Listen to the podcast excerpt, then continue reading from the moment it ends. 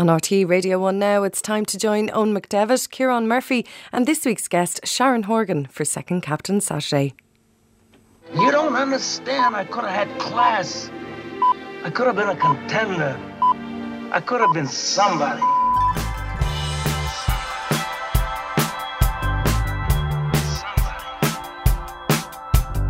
So he's almost like having a second captain in the team. Second captain, first captain, whatever.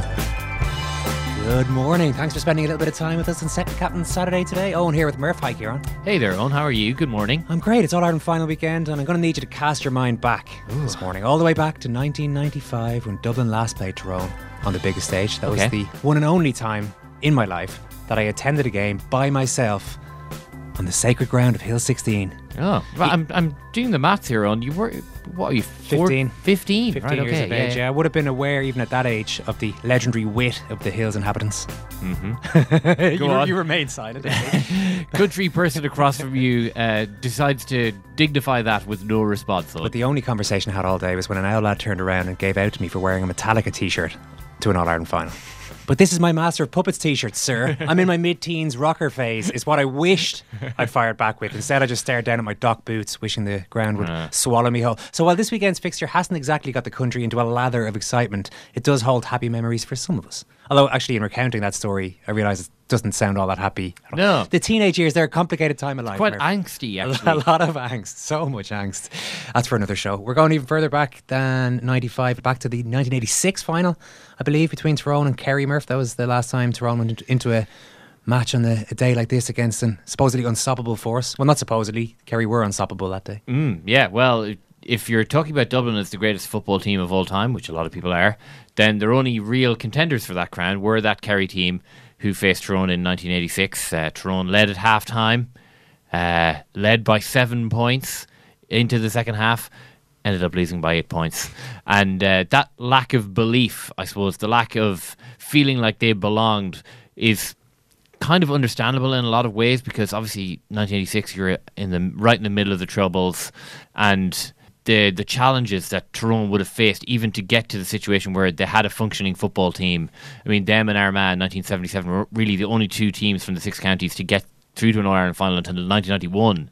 Uh, throughout all of that time in the troubles, Yeah, so it's difficult enough just to play matches and just to do the normal things that a GAA club or a sports organisation would be trying to do, let alone try to win All Irelands. So Yeah. we'll get to all that a little bit later. But that's all after our guest this week. And what a guest! Sharon Horgan has created and starred in some of the best shows on TV, from the much loved Pulling to Divorce, which she wrote for Sarah Jessica Parker on HBO, to my own personal favourite, the BAFTA award winning Catastrophe, alongside Rob Delaney, which has been a huge hit in the UK on Channel 4 and on Amazon in the US. And her work in the States has recently extended to the Hollywood movie Game Night, which she starred in alongside Jason Bateman and Rachel McAdams. That all sounds extremely impressive. But it's another piece of information that will most positively affect her This Sporting Life leaderboard score this morning, because this is also the first time we've spoken to the sibling of a sporting superstar. Sharon's brother Shane is a legend of Irish rugby, scorer of two of our most iconic tries against England at Twickenham and at Croke Park. So we'll find out what it's like for the families of these professional sports people who are pretty much living every moment hmm. in the stands. Sharon and Shane, very proud. You wanted to come in there? yeah, she's got some game herself though, apparently, which we can get into also. Well, let's get into that. Yeah, Sharon and Shane very proudly grew up on a turkey farm in Meath, but will any of the skills learned in the poultry game help Sharon's overall sporting score? Murph, tell us what she needs to do to become our 2018 greatest non-sports person, sports person. I could have been a contender. I could have been somebody.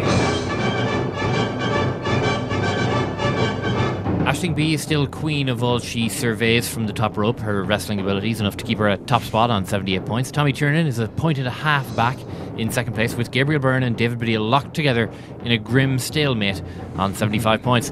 Paul Howard is bottom of our league of superstars, currently fighting it out to be named our greatest non-sports person, sports person of 2018. Today's guest, Sharon Horgan, has every reason to feel supremely confident. You can get in touch with us on Twitter at Second Captains. Let's start this morning off with a classic from Kate Bush, and then it's Sharon Horgan on Second Captain Saturday.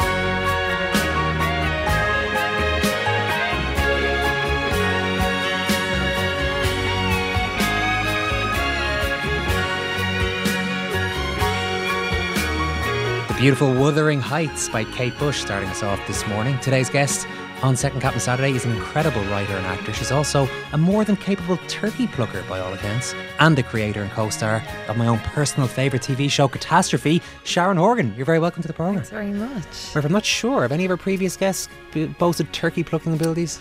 Uh, no, no turkey plucking, but uh, Lenny Abrahamson plucked uh, chickens for years. Did you know that? I didn't know that, but you're lying about no other guests. I mean, you've had Shane on. Uh, well, that's true. And also, Lenny Abrahamson totally did not pluck chickens. Sorry, we did kind of set you up for that one there. You See now, you're relaxed, Sharon. That's a good thing, you know. I would believe that. Yeah. about Uh, by the way, it's only going to count as a sport for me if there are any plucking, you know, world records or anything. I bet set. there are. Well, I've It's we've got to done be a sport somewhere. It's a sport in Russia for sure. yeah, yeah, we've done some research and no such records exist for you. So You've been working hard on the latest series, Catastrophe. Yeah, we just um, wrapped three weeks ago. Mm-hmm. So we're in the edit now. Edit and grade and mix, and it's all kind of going on at the one time, and it's incredibly stressful and lots of running around Soho. Mm. Um, but yeah, it's the it's weird because it's the last No. series. No. and- yeah. Why are you Why are you doing this to us? What am I going to tell my wife? She loves it as much as I do. Oh, well, I'll just come to your house and do a little skit, do a little skit for you. yeah, yeah. uh, why Why have you decided to finish it now? Um, well, I I don't know. I mean, sometimes I feel like it's uh it's a good idea to quit while you're ahead. I mean, we might not be ahead by the end of this season, so you know it might go horribly wrong. But I don't know. I guess um, the stories came to us really easily, and we really enjoy writing it. And I suppose we thought we didn't want to push that. You know, we didn't want to sort of be forcing story and you know, it's it's kind of a tricky show to write because a lot of it's straight from you know ourselves, and um, sometimes that isn't always easy. Not wanting to sound like too much of a wanker, but sometimes life sort of overtakes, and you know, um, and yeah, I mean, it's it's it's good to it's good to quit while you're ahead, I guess, if Yeah. we're ahead. and you know, we we all, I suppose, have examples in our head of programs maybe that have overstayed their welcome. Give me five. Well, the well, The Simpsons is like you know until Catastrophe, probably my favorite television show of all time. Yeah. and you know I don't think there's any doubt about about them overstaying their welcome. I But- don't know if 22 seasons is too much. Yeah. well, uh, you know, I would have been perfectly happy with 20 seasons of Catastrophe and Call It Quits then. But I mean, it is kind there, that is kind of an overpowering thing, though. That idea that, you know, not even so much that the shows wouldn't be good, but that just in the background, that idea of, you know, oh God, you know, would one bad season take away, you know, all of the brilliant seasons that have preceded? I mean, I don't think so. But I, I, I don't think so either. But there is something about. I mean, we kind of made the d- the decision that it was going to be the last one before we started writing um, the fourth series. But um, there was something about writing the fourth series. As much as we loved it, it just felt a little bit harder.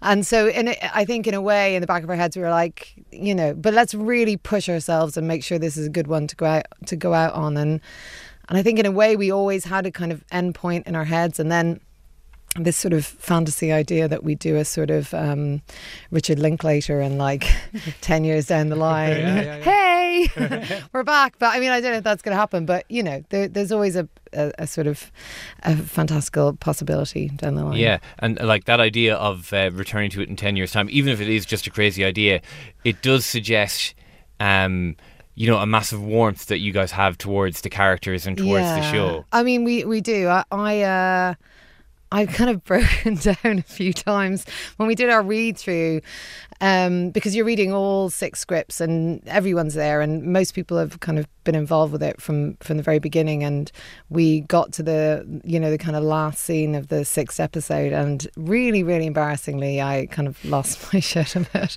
I just couldn't sort what, of what, read what it. was it? What? What? Well, it, it was kind of it, it was a scene that we'd sort of had in our head for ages, and that we'd finally sort of written, and and I guess it was kind of a summation of the series, but also like m- me and Rob, you know, like meeting all those years ago and deciding to try this thing, and you know everything that's happened over the the last few years, and you know that sort of sense of what would have happened if we'd never met each other kind of thing. And like i just found it a bit much.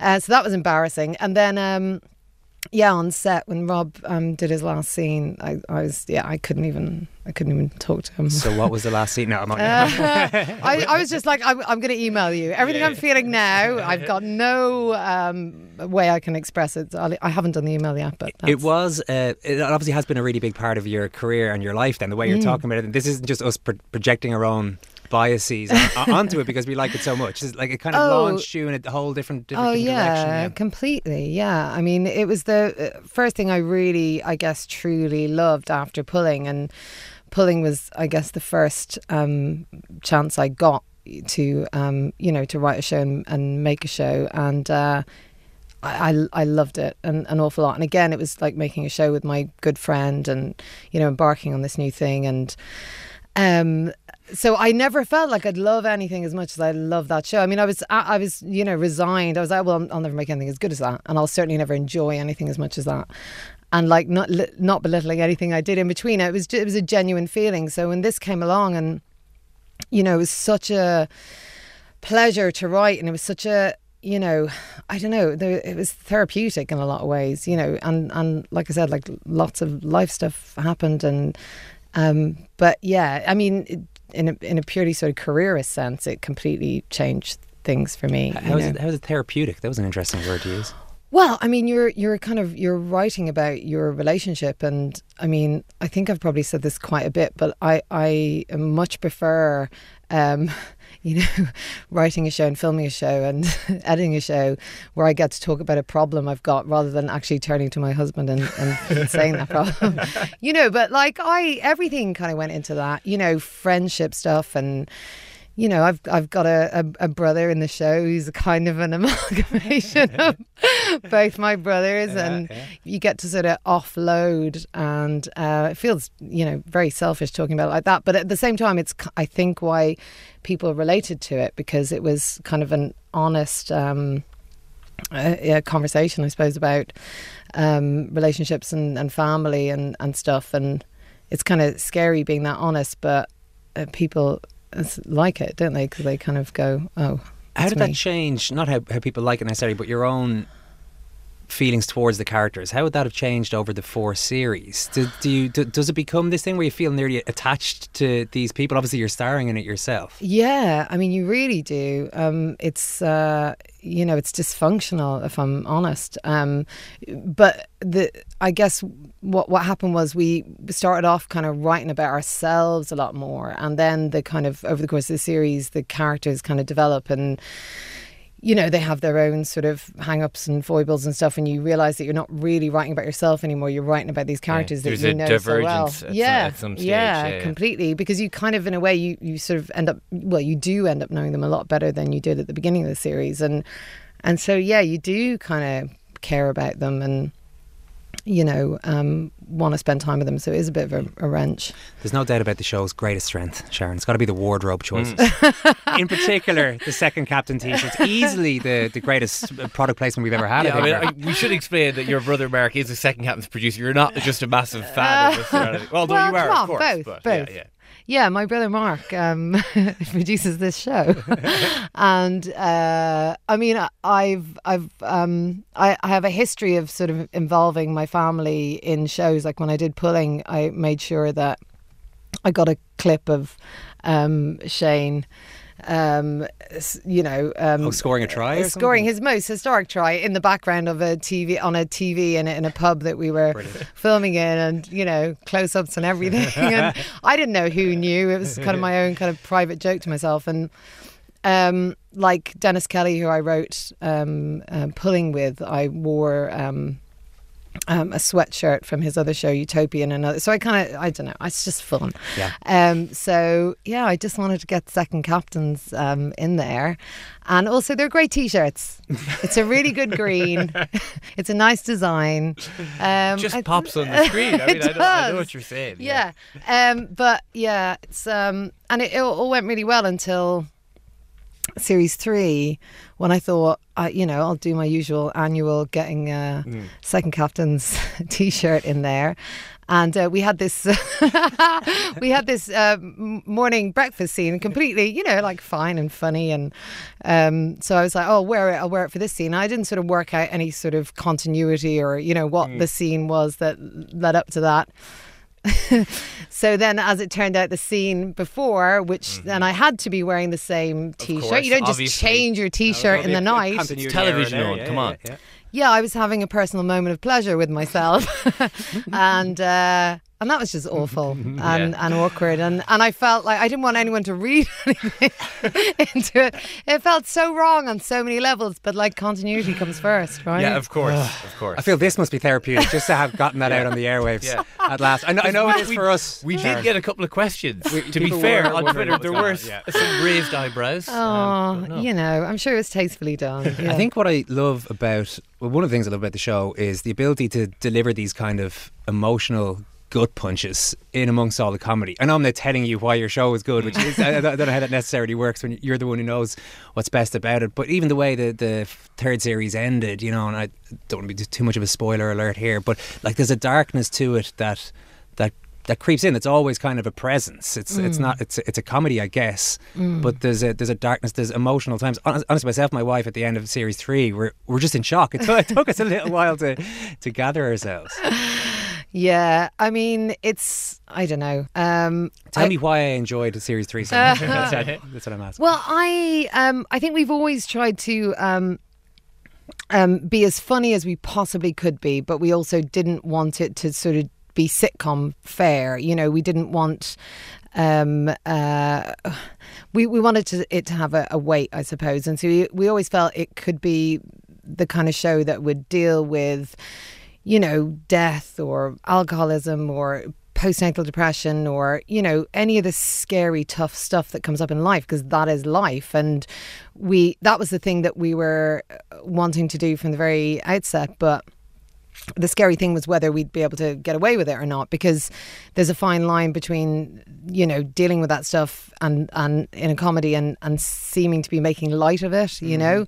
So again we just had to um just be honest and and and you know put on the page what we would have said in in in real life i guess and uh um i think that's yeah it is it, it is part of why it's connected with people um you know, sometimes it went a bit heavier than we'd sort of planned, but we, Yeah.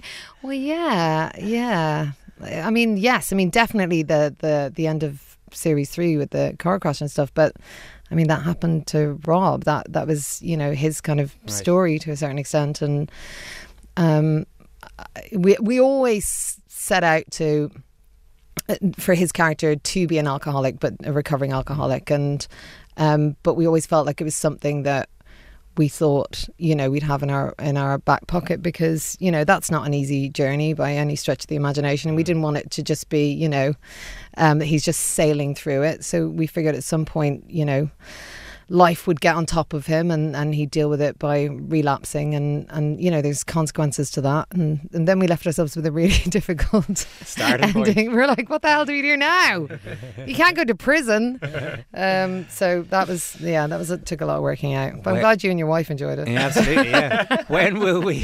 When will we be? Turns into a prison drama in Yeah. series Yeah. four. when will we be seeing this final series, which I refuse to believe is going to be the final series? When's it the Um, well, uh, we we think it's going to go out early next year, but we haven't got um, uh, a set date yet. We're just sort of editing it at the moment, and uh, uh, I mean it'll be ready soon. But you know, there's all sorts of stuff you need to work out with the channel b- first. now we'll be getting into your childhood sporting endeavours Oh, in just a little while. Sporting endeavours, you wish. As recently as this, I hope somebody gave you the brief of this show. Yeah. surely. As recently as this March, you were out pounding the streets of London. You ran a ten kilometre run. Is this correct? Yeah, I did. Go on. this is for uh, for a good cause as well. Yeah, it was for Great Ormond Street, and we we went along to to have a picture taken with a big check, and I mean they were delighted because we, we we raised like you Yeah. know twelve and a half grand or something. It's, the Great, most- Ormond Street. It's Yeah, for yeah, Great Ormond hospital, Street yeah. Hospital. Yeah, uh, they were kind of taking the Mickey because um, it's the most anyone's ever raised for such a paltry amount run. Normally, Ultra the- marathons but usually. the this kind of ratio stuff. of kilometre to thousand euro I or thousand pounds is pretty strong. I, would I know, thought. I know. We we felt guilty, but you know, um, it it was it was. I actually really enjoyed it. I you know because I don't normally um, go out and train, and, and me and my very close friend we, we did it together, and we we trained, and uh, we only trained up to five k. So the, the the sort of Mm. extra five k that you run is you know it's a bit of a mystery Yeah, yeah. as to Leave what it will up to our. Lord to take care of the other five k. Yeah, I like it. yeah. Um, no, it was it was great. It was fun. I used to. I mean, I used to run a bit as a kid, but and, and it's always it, you know it's always been something that I've. It's a preferred sport, you know. Um, but Great Ormond Street is. Um, I've got you have a strong connection with that hospital because they sort of looked after my daughter when she had meningitis and, and sort of you know saved her life I guess. And uh, so I mean the least I could do is run around the park a couple of times. I feel like I should have done it a bit more. When we went in to You get walked the in, shook hands, said, "Now we're square." I don't want to hear from you again. We did we did commit to doing um, a half marathon while we were in there because they shamed us, you know, about the la- the the the um, paltry amount of um, miles that we'd run. So we were like, you know, we'll we'll do it again. I should say, David O'Doherty, one of our previous guests, received one of those giant novelty checks Mm. for an early award that he won in his comedy career and thought you were supposed to cash it Yeah. and brought it into his bank when he got back home from Edinburgh. So uh, I'm, I'm sure they know what to do at Great Ormond, Shi- uh, Great Ormond Street Hospital. Tell us, you, you mentioned your daughter there and how you've gone through the, the health service in the UK. I think it's something that we probably don't understand quite. There's a reverence for the NHS in Britain. Um, it seems that like no matter everything else seems to be divided in the country at the moment, but I think uh, the vast majority of people are aware that if you're living in England, you actually have it quite lucky compared to a lot of other parts of the world. Yeah, I mean, it's it's it's an extraordinary thing, and uh, um, I, I mean. Certainly working with um, Rob um, the last few months, and he's he's very involved on on Twitter with um, you know the I guess the the campaign, for want of a better word, for Medicare for all in the states. But he's someone who absolutely has you know a, um, a bird's eye view of what it was like um, for him in, in the US, you know, when uh, something, you know, traumatic happened to him and, and the kind of debt and, you know, the kind of difficulty that arises from that and, um, and you know, the, the situation in the UK. Um, because, I mean, in the US, it, it's nuts. I mean, there's so many people who you know get themselves in such serious debt and especially when it's you know a family member who's ill that's such a horrendous thing to deal with and and certainly when when Sive was ill you know if on top of that what we were worrying about was losing our house rather than you know our kid getting better I mean, it just puts a completely um, different slant on things. And So, so they make it affordable, essentially. Is, that the best thing about it? Well, I Normal mean, people can afford the kind of normal people need in that don't have to think about um, the um, they don't have to think about anything else apart from you know getting well I guess and and um, that's the huge difference you know um, whether it's yourself or you know a, a family member. It takes up so much of your energy and it's so you know it's such an emotional um, time. I mean especially if it's a if it's a kid and you know if on top of that what you're having to deal with is whether you're gonna you know um, make it through to the next month financially. I mean you know, I mean, people take their lives. People can't cope with it. They have like literally tens of thousands or hundreds of thousands of um, dollars of medical debt, and they just, you know, how how do you deal with that? Yeah, I guess it's the kind of thing you don't even think about either, unless You don't, and that's something like it's it's great that people are talking about it at the moment because people because of the terrible situation in the states, people are sort of able to focus on the fact that we are extremely lucky. And I mean, I pray to God it, it, it sticks around, but I mean, it's it's pretty scary at the moment because you know uh, people don't appreciate it. And it's got its flaws obviously and it's underfunded and you know um, I guess you know mismanaged in, in a lot of ways, but it's there, and it's you know it's it's just an enormous um, privilege. You mentioned your brother Shane, who played Did a I? bit. Yeah, he played a bit of rugby. Who? For, yeah, little, just just a few little teams like Ireland and Leinster Yeah, and the British yeah. and Irish Lions. Yes. And did you watch your younger brother Shane, with his blossoming career, with nothing but unadulterated sisterly pride as he went from one marker to the next? Oh well, I I would say um, on the whole, it was unad- unadulterated um, sisterly pride. It it like it seemed to come out of the blue. You know, I was like, what? Um, one minute he was, you know, I can't remember what age he was when I left Ireland, but. Um, he would have been like 10 or something maybe not even that so i mean not that i was i, I left and never went back but you know that's the kid i left and uh and then when he when he got his his big break it was i was confused i was like You're what is out that tiny child against Jonah Lomu in his first cap. i was just like what Cruel and inhumane. what is happening um it was it was enormous sisterly pride but it was all i was je- yeah pretty the, the major one was just i was confused Yeah. Um, en- jealous at all? En- envious? Well, you know what? Um, I sa- I wasn't jealous. I was ashamed of my own situation. in fact, I, I would really credit Shane's um, rise in the sports world to me kicking myself up the arse and going, you know, maybe you should leave the job centre. And uh, Well, where, where, where were you at at that stage? For people who aren't familiar with your career. I was where was I? I'm, um, um, I was living in Camden. I'd stopped. I just stopped squatting, so I'd sort of moved up the, property ladder. uh, I was You living. took that step by yourself. you know, we should always remember that. That's true. Thank you so much.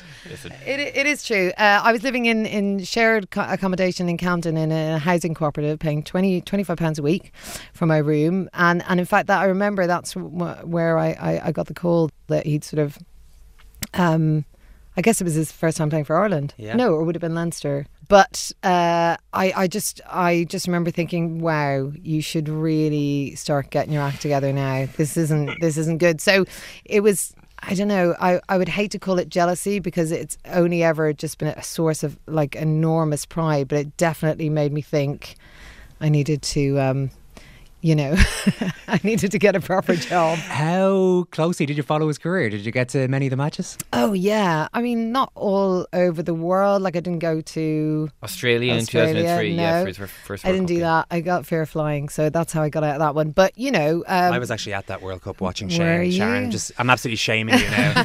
but listen, he played very well. You did years ago in that. in that no, but you know, all, all over, all over um, the UK and Ireland and, and Europe and yeah, I mean, it, it was a, a huge, um, excite, really exciting, but sort of emotional roller coaster time of our lives. How was it an emotional roller coaster? It's really um, difficult to watch someone that you love so much and care about so much go out onto that stage and and uh, you know because your nerves are you know you you want them to win. That would be the main thing. You don't want them to get injured. You don't want them to screw anything up and have the whole country come down on them. They're you know it's people are very emotionally invested in sport. And so anything that that that happened you know it, we were just on you know you're just nerves. Your nerves from the second you go into the match to until it ends. And uh I mean, I'm not saying it wasn't fun. Yeah. it was fun, and and we got to, you know, have this amazing experience as a family because it brought us all together, and you know, um, lots of good parties. but um, but it was, you know, emotionally sort of gut wrenching. Yeah, and I think a lot of people maybe don't think about that, you know, and I think that maybe criticism of sports people wouldn't happen to anything like the vitriolic extent that it does if people did actually think of, my God, well, you know, these people have three sisters and a brother and a Yeah. mum and a dad Yeah. who are to an insane degree emotionally invested in it. Like, you know, and people don't, they can't experience it because they, they're not in that situation themselves. Yes. But it's a career that's lived by the sports person, but then lived by the intimate family members as well. Yeah, yeah. I mean, definitely for most of it, it, it was just a, a wonderful experience. But, you know, the highs and the lows. We went to um, Paris for the World Cup, and that was like a, really tricky time. And it was was 2007. Yeah, yeah, it was. Didn't go um, well. It was. It didn't go well, and it was really difficult watching him um, go through that. You know, um, it was an amazing. You know, accomplishment that they were there, even, and that he was part of it, and that's would be the beyond the pinnacle for for most people. But just you know, seeing the seeing how you know the pain he was in and and and his disappointment and um, you know that that was, tricky. Yeah, and that was like four or five months after. Well, I don't know. Probably the highlight, the, you know, the the the try in Croke Park Yeah, in forget the 2007. pain which- for a second. We're talking Yeah. about one of the most iconic Irish I rugby know. careers, like 2007 at Croke Park against England. Yeah. Incredible. I mean, I, I can't tell you how many times I watched that. We, um, it's weird, you know, at the beginning at the, and at the end of, of matches like that, you kind of stop being family and you just become a crazy fan. Um, I, I remember a moment when we were after after I can't remember if it was that match or if it was another. It, maybe it was the um, when they won the, the European Cup.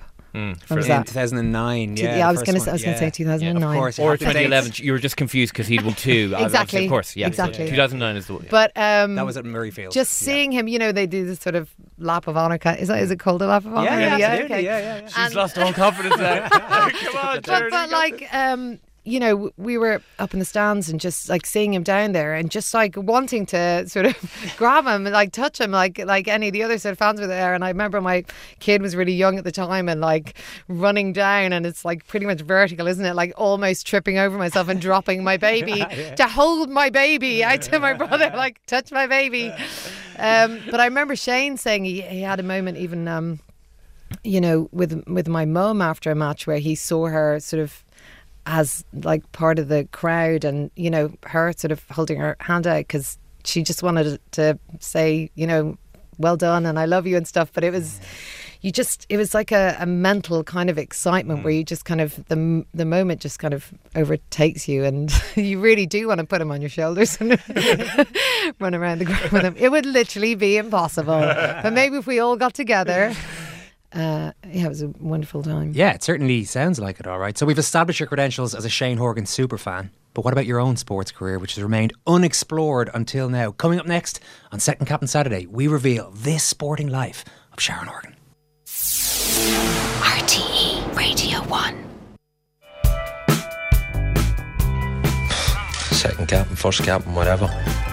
If you're looking to get in touch with us on Second Captain Saturday and you're on Twitter, then the best thing to do is just tweet us at Second Captains. Our guest this morning is the wonderful Sharon Horgan, who is ready to finally open up on her own sporting achievements. Firstly, Sharon, was it a big deal in the household growing up? Was there a lot of sport on TV, on radio, that kind of stuff? Oh God, yeah. I, we we um, my dad's a huge sports fan. Um, and really sort of sporty chap. I mean, he was the one who got Shane in, into rugby in, in the first place, like throwing the ball around in the, in the backyard. But um, uh, in terms of watching it, it was, I would say, you know, the sports that a lot of Irish um, households watch, you know, snooker, Yeah, uh, darts. um, well, tennis was was a huge one, and um, Just for the same two weeks every year. yeah, um, and and and boxing, Mm. a little bit of racehorsing, and um, and then you know, obviously the the ball sports. Is it true that you dreamed of playing at Wimbledon? Um, yeah, I did. It's great um, having these these researchers who are truly in the know. he earned his money this week. Um, yeah, well, I mean, tennis was a, a- you know, watching tennis was was a, a big big um, part of our lives in the summer. In fact, I- like I remember driving um, to um, you know little sort of Ireland summer holidays with um, Wimbledon on the radio. Um, you're never really hearing it, but you you get the gist of it. um, so you know, and, and they're, they're the that's the the sort of big matches I remember is like you know Jimmy Connors and McEnroe and. Navratilova and Chris Evert. And so yeah I, I, I got a tennis racket. I used to go down the back of the house where the uh, turkey sheds were. Um, you know they're a good size. And uh, there's um, you On know f- very forgiving wall, of course, I would have thought. you can play really well against a turkey shed door. Um, so yeah, I used to play down there, and um, yeah, of course, when I'd get a really good, you know, backhand um, off the back of the turkey shed door, um, I would, yeah, I used to envisage myself um, at Wimbledon, I was actually telling Mark, embarrassingly, that part of my whole um, part of my whole imagination for my future Wimbledon was was meeting Cliff Richard, and that we would embark on on a on a love affair of, of, of some kind. You would be Wimbledon champion at this point. yeah, and he'd be there because he's always there. Always there. yeah, yeah, yeah. And uh, yeah, we would meet. I'd sort of worked out um, that obviously I was a bit young for him at the time, but by the time I got to 16, he would have been in his early 40s, and, and the world would accept that. You said that you did some running when you were younger. Um, yeah, I did. I I um, so I had um, an an accident when I was about 12. I dislocated my hip. And um, I didn't, um, I didn't realize that I dislocated it. It was just like "Oh, that's a bit sore. And uh, my mum and my mum took me to the, to our GP, and he was like, "Yep, that's growing pains." And uh, I was like, "Great, see you later." And um, and anyway, it wasn't getting better, and you know, she took me to all sorts of places. Actually, I ended up seeing. Um, Sean Boylan. That's right. Yeah. Oh, amazing. Yeah, Meath herbalist, manager. Yeah, herbalist yeah, yeah. extraordinaire, and. Uh, so you know, and that didn't work. Herbs didn't fix my dislocated hip. Uh, so eventually, we we went into the the hospital in Drogheda, and they went, "Oh, your hip's severely dislocated. We're going to operate on it now. Have three um, steel pins put in." And I was in hospital for a few weeks.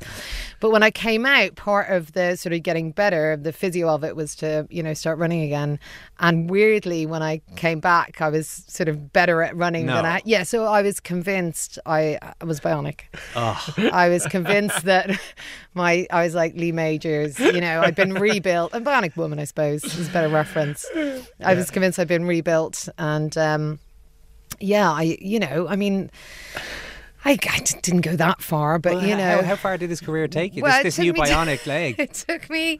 I, I, I ran. I ran in the. I had no, I had no idea if I was any good or not. Right. So Mm-hmm. we went to the Meath finals, and uh, I think my dad would have loved us all to be um, sports heroes. Um, and he he came along to the Meath finals, and you know when you were running, it was like long distance, like cross country or whatever when you're running those sort of long distance races, you um, you never know whether you've been sort of lapped or if you're miles ahead. You're just kind of running in a sort of fugue of pain. And I remember coming over the line and just being, oh well, that was that. And like um, my dad running up and saying, you, you know, you came third, and I was like, what? Oh my God, I think I could have won that.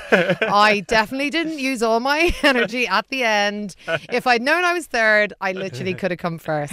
So at that point, I was like, right, well, I'm a, I'm a runner. That's it. That's so it you, you have all the natural ability in the world. Some focus issues, perhaps. you know, small, perhaps. What? You know, well, just on the mental side of things. You know, I'm, It's well, I'm just being saying- in, Murph, it's called being in the zone. It's what Yeah. every Yes, runner dreams of. I was Yeah. in the zone. Okay. So then I went from the Meath finals. I'm making this sound like it's a brilliant story. It's It's, brilliant not. story. Uh, from Meath, Meath finals to uh, the North Leinsters. The big one- the big Um, one it was the, as. The big one, Mm, yeah. yes. Uh, I came a very respectable seventh. Uh, again, again. See, this is it. This is actually respectable. I the mean, only reason the story, here, but the only issue with the story is it's actually like quite a decent achievement we're Yeah. getting to here. again, I was convinced that had I known I was in that position, I could have cracked up a bit. I didn't know. I didn't know who I had to beat. Um, so I started uh, running in my um, bare feet because at the time. Um, it was Zola Budd was, you know, the sort Mm. of um, big, big news, and um, I just, I just loved the idea of it. Zola Um, Budd, just for people, yeah, was a South African athlete who declared for Great Britain, a Great couple of weeks Britain before the '84 Olympics, competed against Mary- Mary Decker, Mary yeah. Decker. Why am I asking? I was asking Murph here. I'm, Yeah. ta- I'm talking to Zola Budd's biggest fan. Well, no, I mean, not our biggest fan, but I was like, you know, fascinated by her. Uh, she was so little and she was, you know, so kind of the underdog and stuff. So I, I decided I was going to start um, running in my bare feet, and that was that was going to be the thing. That's that's cross country in Ireland in the winter yes, in bare feet. yeah, it's it was icy. Yeah, I can I can Um, imagine. I don't know. I went I went to Santry, and I guess that must in for the Leinsters, and uh, I didn't do very well. And then I just thought, I mean, I'm I'm I am a really um, competitive person. It's it's an affliction, really. Um, I I you know even with you know board games or whatever, I'm like. I find it if I think I'm not going to win, I'm like less likely to um, Take get- part. yeah, Yeah. to take part. It's terrible. It's it's a shame. It's a shameful thing. But um, not faring well uh, um, um, at Santry, even in my bare feet, I kind of thought I'm definitely not exceptional at this. I'm out. I'm sorry, I'm still stuck on this barefoot thing. There's been a recent phenomenon. It's been reborn in recent years. There Really? A book, yeah, there's a book called Born to Run by Christopher McDougall about four or five years ago, in which he essentially argues that we were born to run. This is what humans used to have to do. What it's what differentiated us from the other animals Yeah. out there, and that our laziness over the years, particularly in Western society, has kind of meant that we've ended up putting all this padding mm. around our feet. He recommends go back to barefoot, or at least as close an approximation as you can. So you were ahead of your time there in the North Leinster mm. On the other cross hand, country. your toes would fall off with frostbite. That's my. you know, on the the one hand, you know, we're getting back to our sort of primeval state as human beings. On the other hand, frostbite. But Did you just drift away from the sport then, or was it Yeah, I serious did. like cut? No, yeah, I, I sort of drifted drifted away. I mean, re- realizing I wasn't exceptional, I guess, was the big part of it. But then also, you know, I'm a teen. I was a teen then, and you know, you start wanting to do other stuff like hang around Drogheda shopping centre and smoke fags, and uh, I don't know, it becomes um, becomes less of a thing. You're saying there's more peer pressure to smoke cigarettes around Drogheda Shopping Centre than to barefoot run. You know it. I'm taking this. This is the career highlight now. The the third in Meath. I- I- I that, think- that tops yeah. seventh in North Leinster. We need to get. We need- just need to get actually, this a tough down. one. I mean, I, you know, Okay. Frankly, Murph, this next bit is a formality as far as I'm concerned. Top spot is there for the taking. Will you please do the honours and What rank? is happening? You're going to be ranked here, Sharon. Oh, oh. This sporting life of Sharon Horgan. You don't understand. I could have had class. We don't have stars in this game, Mrs. Weaver. What do you have then? People like me. I could have been a contender. I could have been somebody. All right, Sharon, you have some unimpeachable sporting credentials. Uh, I don't think there's any doubt about that. But do you have enough credit in the bank to seal top spot in our non-sports person, sports person leaderboard 2018? I must now rank your all-time sporting highlight and identify the sports person that we feel most closely resembles your sporting personality, which you've so uh, artfully uh, painted for us there. And from that massive data, give you a mark out of 100. Your all-time sporting highlight remains that third place in the Meath cross-country final. Your belief that, like Radioactive Man or some other comic book character, a potentially devastating personal experience had in fact given you superhuman abilities is both hilarious and just the kind of delusional self-confidence we like to see here. So, in fact, your willingness to continue competing, even though you knew in your heart of hearts that your dislocated hip was the sort of advantage that could, would, indeed should demoralize and decimate your opponents, means that you share many of the personality traits that made Olympic cheat Ben Johnson, disgraced 100 meter champion Seoul in 1988, sports history's greatest monster. Ah, that is. Come on. We have some uh, bonus points added for being one of East Meath's premier turkey pluckers. Yes, turkey plucking is a sport, with some points then deducted for all of that innocent turkey blood that you spilled. Further points added for putting second captain's t-shirts on air on Channel 4, and some points deducted to issue any suggestions of nepotism, giving you a final score It better be good. 77 points, good enough for second place. Ah, behind? Aisling Bea. Oh, that's harsh. I get it. I, I get it. And I'm I'm I'm uh, I'm grateful. just- I'm grateful. You know, just think about how this would play Is out that in the court an of A? public opinion. Still an A? in college, eh? It's a col- It's, It's a, a college. college first. It's a college first. Yeah. Mm. Enough with that. Yeah, that'll do. Sharon Horgan, this has been your sporting. Round of life. applause, Sharon. Thank you so much. Thank you.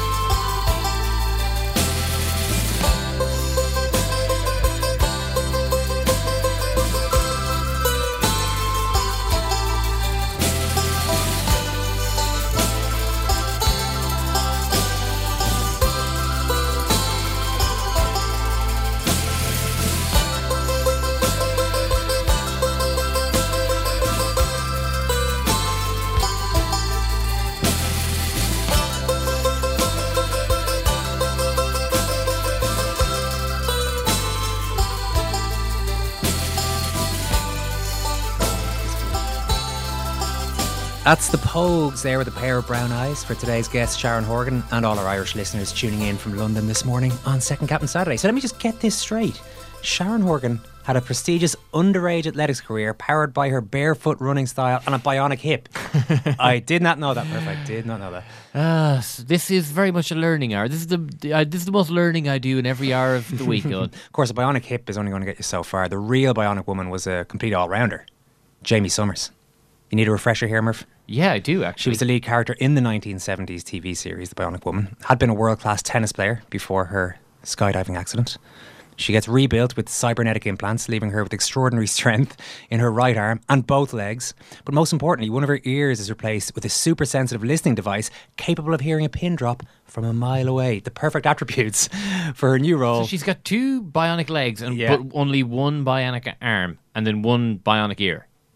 According to Seems like- my limited information. Yeah, it seems like a pretty strange mixture, doesn't Well, it? they're pretty good at- attributes for her role as a spy for the Office of Scientific, Scientific Information. Hmm. No word on whether she restarted her tennis career.